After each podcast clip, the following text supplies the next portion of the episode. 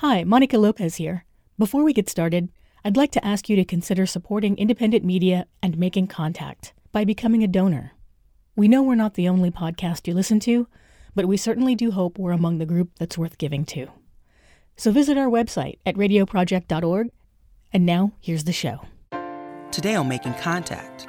Our democracy and our economy, our marketplace, our lives depend on a sense of linked fate.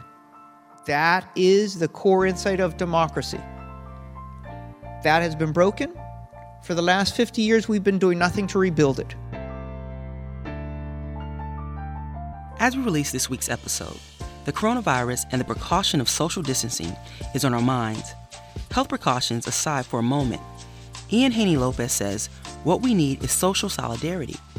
Instead of Trump's dog whistle politics, he says we need institutions that prioritize our shared fate, or as Haney Lopez says, build a multiracial blue way that completely changes the direction of the United States. Over the last 50 years, ever since the civil rights movement, the party of big business, the corporate elites, the economic titans have figured out that they win when they divide us. And how have the rest of us responded? We've responded essentially by saying, yeah, we don't actually want to be together. Integration, mm, we're, d- we're doubtful about it. Sending our kids to those schools with them, I don't know about that. Workplace conflict, segregated neighborhoods, white flight, we've done all of that. And our liberal institutions, they've given up on integration too. And yet, if I could summarize everything I've been saying in one simple slogan, e pluribus unum. Out of many, one. Ian Haney Lopez looks at racism, wealth inequality, elections, and the need to rebuild our linked fate across race and class divides. His 2019 book is titled Merge Left Fusing Race and Class, Winning Elections, and Saving America. He explores how coded racism has evolved in the Trump era and how building cross racial solidarity might neutralize that. Ian Haney Lopez holds an endowed chair as the Chief Justice Earl Warren Professor of Public Law at the University of California, Berkeley. Yes, we can create a multiracial blue wave that completely changes the direction of this country. And we can do it in 2020. Now, we're not likely to do it because people aren't really paying attention to what's actually happening, but we can do it. Now, I say we can do it, and I suspect that many of you are like, no, we can't. Could we really pull this country together? Could we really create a mass, multiracial, progressive supermajority capable of changing not just who's in the White House, but who controls Congress, capable of changing the trajectory of this country? So I'm going to start with that sense that no, we're skeptical about this, and rightly so. So let me set one scene and then I'll set another. One scene. I've been invited to talk to the state leaders of a trade union. So I'm in a hotel room. Uh, it's in Florida. It's a large ballroom, windowless, air conditioned. The tables have been arranged in a circle. As I look around the circle, I see mainly pretty good sized white men. Now, as people go around and introduce themselves by name, it seems that three of them might be Latino, but they're pretty fair skinned. I'm, I'm really sitting in a room with some of the national leadership and about 50, 47 white men. This is the room. I have been invited to talk to them about what I'm going to talk to you about.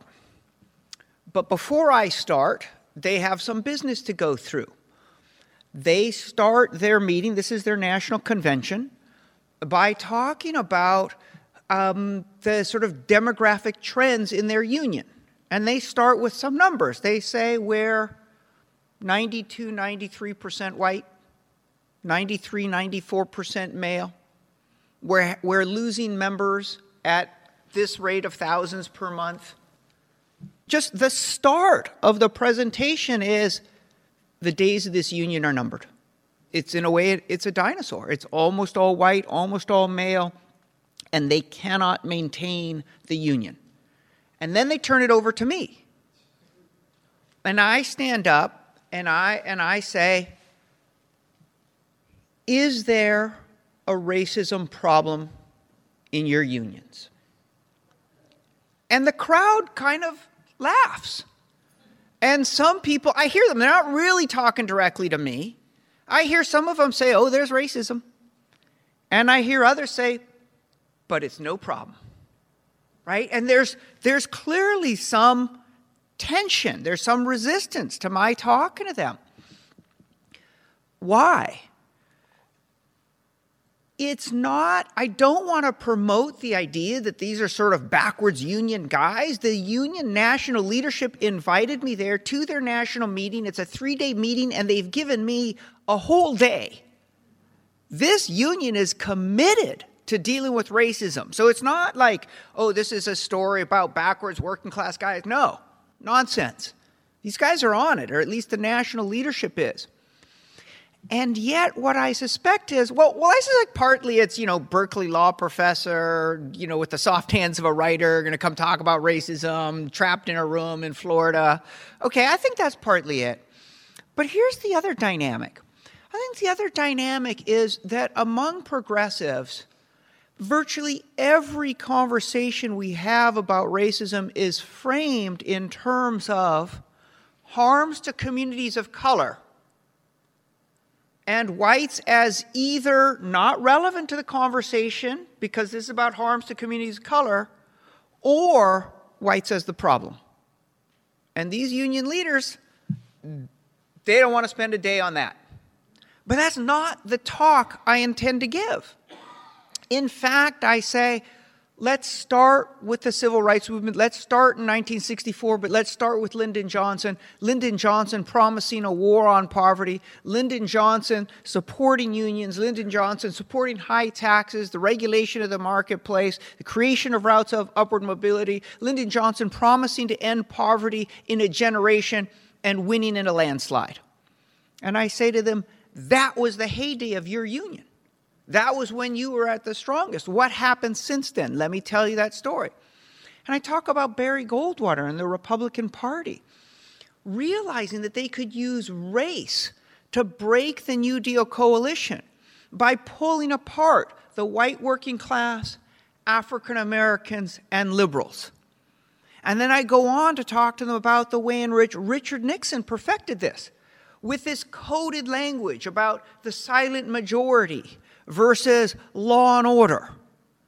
And then I say, but you know, the real culprit, Ronald Reagan. Because Ronald Reagan figured out how you could tell a story that was partly about breaking apart African Americans and whites, partly about racial resentment. But even more powerfully, it was about hatred towards collective enterprise, be it unions or government. Because Ronald Reagan, you think about Ronald Reagan's dog whistle. Ronald Reagan's dog whistle was welfare queens. That was his leading dog whistle. Okay, well, welfare queens, that has a strong element of racial resentment. But it's also an attack on government. The theme that Reagan would re- repeat and repeat and repeat is you should resent people of color. They're lazy or they're dangerous and violent, they're criminals. But you should hate government hate government because it coddles people of color with welfare, hate government because it refuses to control them through lax uh, uh, criminal laws. And don't just hate government, hate liberals, hate elites, and hate your unions too. Because all of those liberals and elites and governments and Democrats and liberals, they really care more about helping dangerous and undeserving people of color than helping you, the hardworking white American. That was Reagan's theme. And then I said, and now look at the hero of the white working class, Bill Clinton. Bill Clinton comes in, and Bill Clinton says, I can't beat this Republican dog whistling. I'm going to imitate it. And when he imitates it, he starts talking about ending welfare as a way of life and cracking down on crime, but that's not all he does.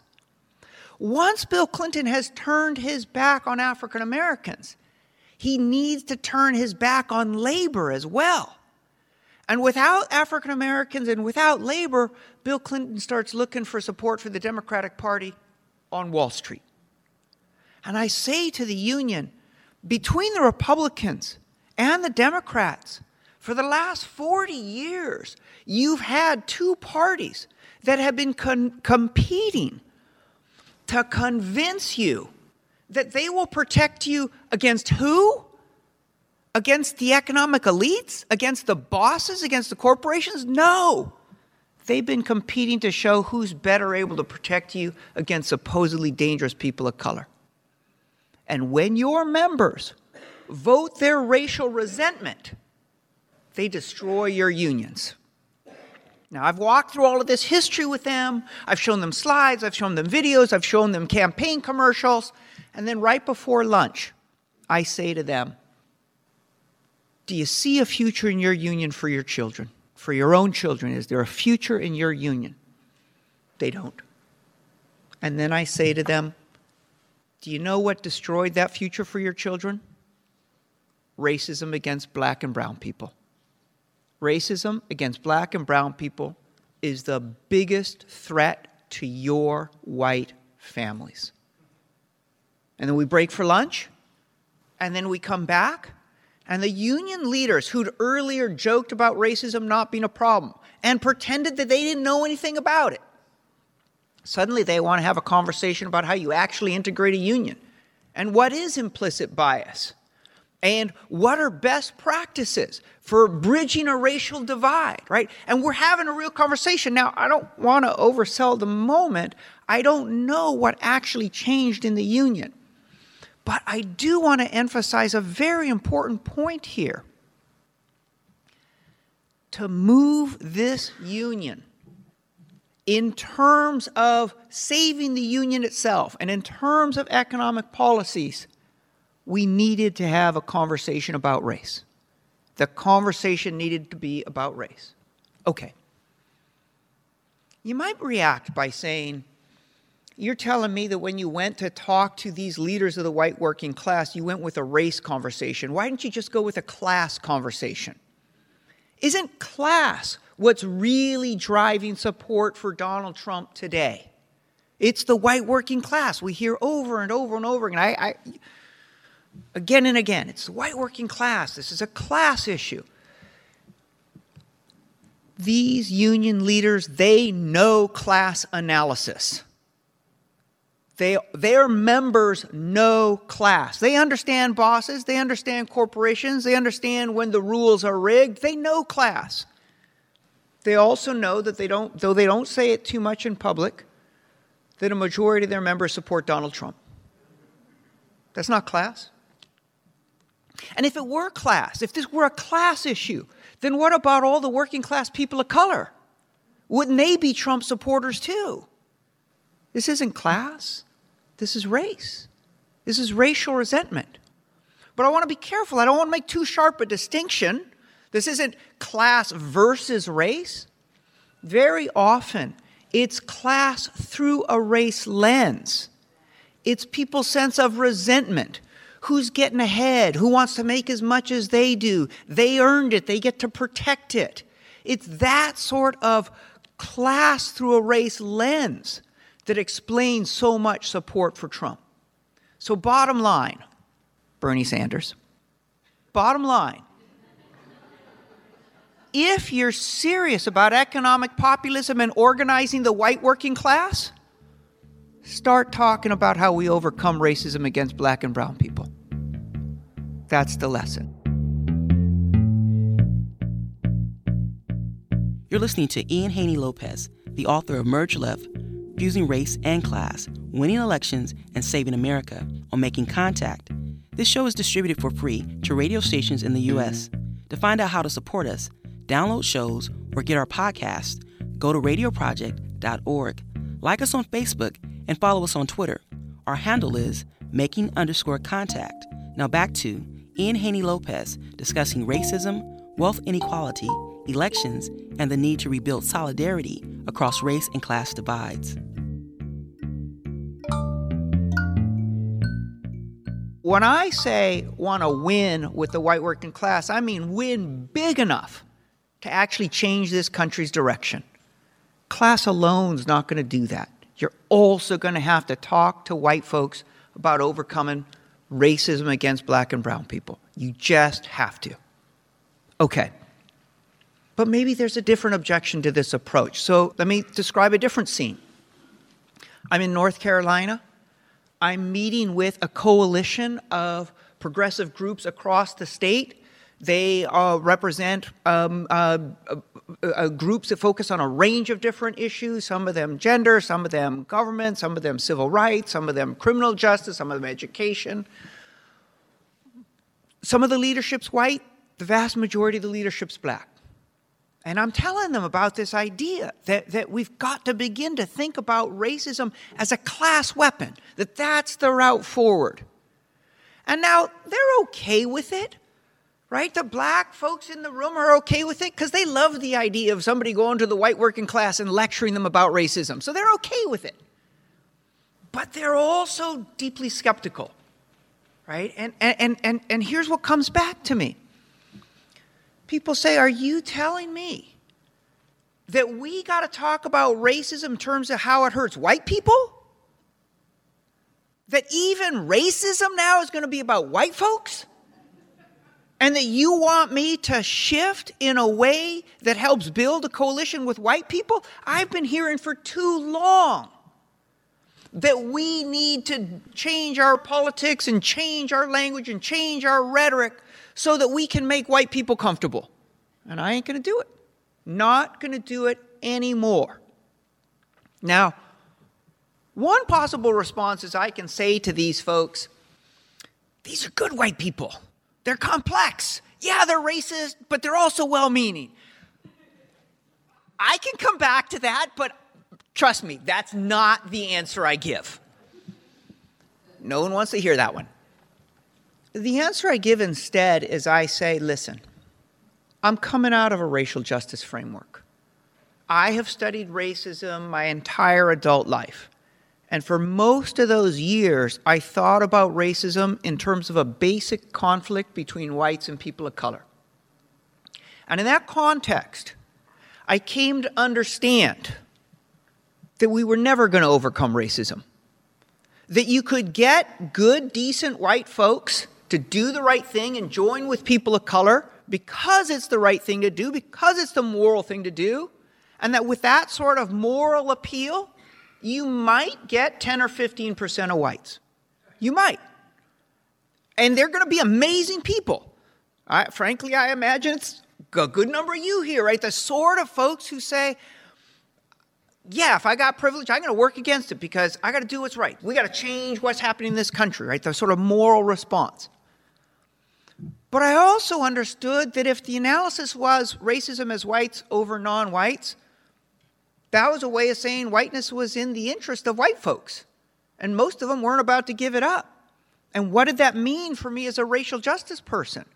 That meant I needed to focus on building power at the margins in communities of color victimized by white racism, understanding that racism wasn't going to end that the best we could do is build power for ourselves, and while we were at it, we could speak truth to power. We could disrupt, we could condemn. But we weren't really going to change where the majority white folks were at. And you see that tendency now in 2020, right? This is the racist call out strategy. This is people looking at Trump and saying, yo, what Trump is saying, that's racist. And if you got 60 million people supporting Trump, they're probably racist too. And we better just tell them you're being racist. And we hope we can shame them. We hope some of them will change. We don't think they will. So let's go build power in communities of color and with those few white people, 10, 15% who are going to come along with us. Right? That that is this I know that approach. I come out of that school. And yet, Talk to me about mass incarceration. Talk to me about mass deportation. Talk to me about the Flint water crisis. What caused that level of state violence against communities of color? And I, state violence. the literal violence of the police or the border patrol, the symbolic, I don't know if it's much less than literal violence of poisoned water. There are very, very high levels of violence by the state against communities of color. What caused that? Ambient white racism caused that? No. What caused that were politicians like Bill Clinton, like Ronald Reagan, like Mitt Romney, like Donald Trump, competing with each other, campaigning by talking about undeserving and dangerous people of color, and then carrying forward those campaign promises by organizing the state in a way that cut off resources to communities of color, except for police and prisons, except for militarizing and arming the border and building prisons. Largest growth sector in the federal prison system now, imprisoning immigrants. Right? The root of the, of the intense state violence against communities of color, it's not ambient white racism. It's politicians. And who stands behind those politicians? The Koch brothers. Big petrochemical industry they wanted to make sure they weren't regulated. What did they fund? They funded lobbyists, sure. More than anything else, they funded right wing media enterprises and they funded the Tea Party.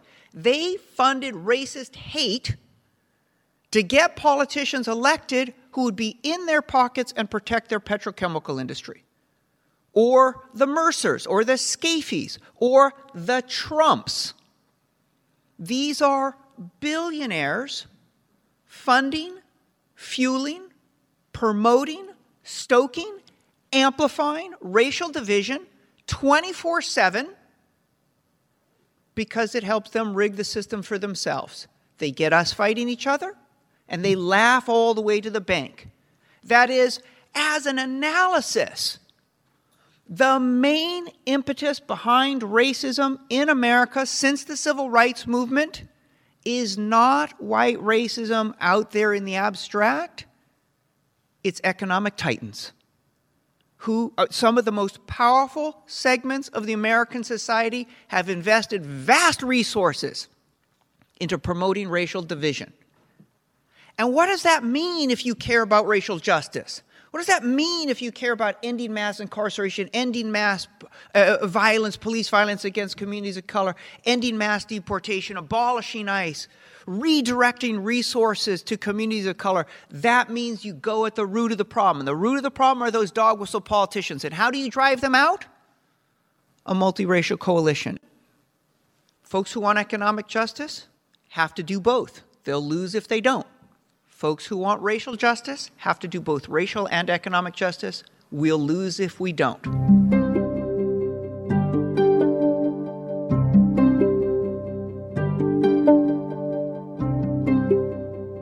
I earlier talked about Ronald Reagan. Many of you know Ronald Reagan got his start as governor of California. And he won election and governed in dog whistle terms. He won election and governed through messages of racial fear and resentment. And he was instrumental in generating the sort of racial fear and resentment that would quickly find expression in Prop 13. So when you when you entered here, they asked you to sign um, an initiative to put something on the ballot to repeal one part of Prop 13. You should understand what we're doing is we're trying to overturn one of the principal legacies of this sort of racial fear. How do people govern through racial fear? Prop 13 is a classic example. It was sold to people as a guarantee that their property taxes would be rolled back and that way they wouldn't have to see their property taxes being used to pay for public education. Well, at the time, California had the best public education system in the country.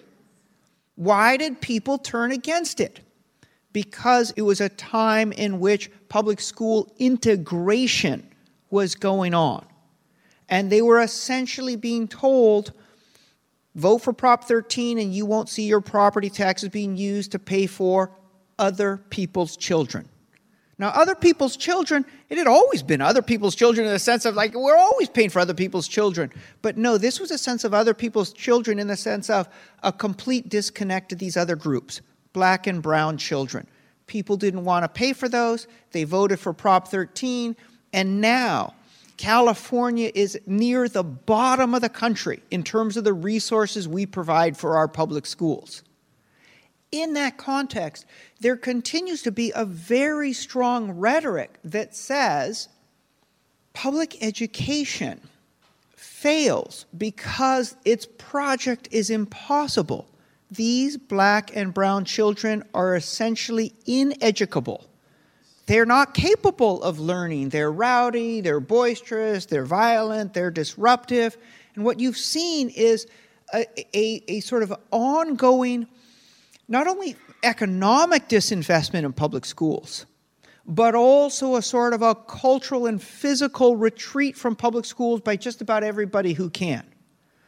So when people turn around and say our public schools are disasters, a lot of people, frankly, in many ways they are because they've been made that way. But in addition, it simply resonates with people that, of course, they're bad and they're sympathetic to the idea that we ought to shut them down without recognizing that one of the most important things a public school does is it integrates society. Here's what's happened. Over the last 50 years, ever since the civil rights movement, the party of big business, the corporate elites, the economic titans have figured out that they win when they divide us. And how have the rest of us responded? We've responded essentially by saying, yeah, we don't actually want to be together. Integration, mm, we're, we're doubtful about it. Sending our kids to those schools with them, I don't know about that. Workplace conflict, segregated neighborhoods, white flight, we've done all of that. And our liberal institutions, they've given up on integration too. And yet, if I could summarize everything I've been saying in one simple slogan E pluribus unum, out of many one our democracy and our economy, our marketplace, our lives depend on a sense of linked fate. That is the core insight of democracy. That has been broken. For the last 50 years, we've been doing nothing to rebuild it. And if there's one, I mean, there's many, many ways we can rebuild it. But one core way to rebuild a sense of linked fate is public education is a public education that teaches us we are all members of a pluralistic society, doing our best to make this a society that respects the dignity of each of us, of our families, of our communities, of our practices, and also that provides us the greatest opportunity to thrive. That's what public education needs to do. Right? And so we actually we need to reinvest in public education, not simply in the sense of schools are important to the next generation, but perhaps primarily in the sense of we need to reinvest in every social institution that builds social solidarity and a sense of linked fate and connection.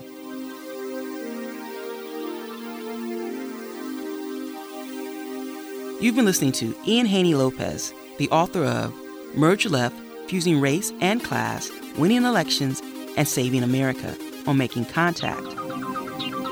Special thanks to Ian Haney Lopez and KPFA Radio for allowing us to broadcast this recording.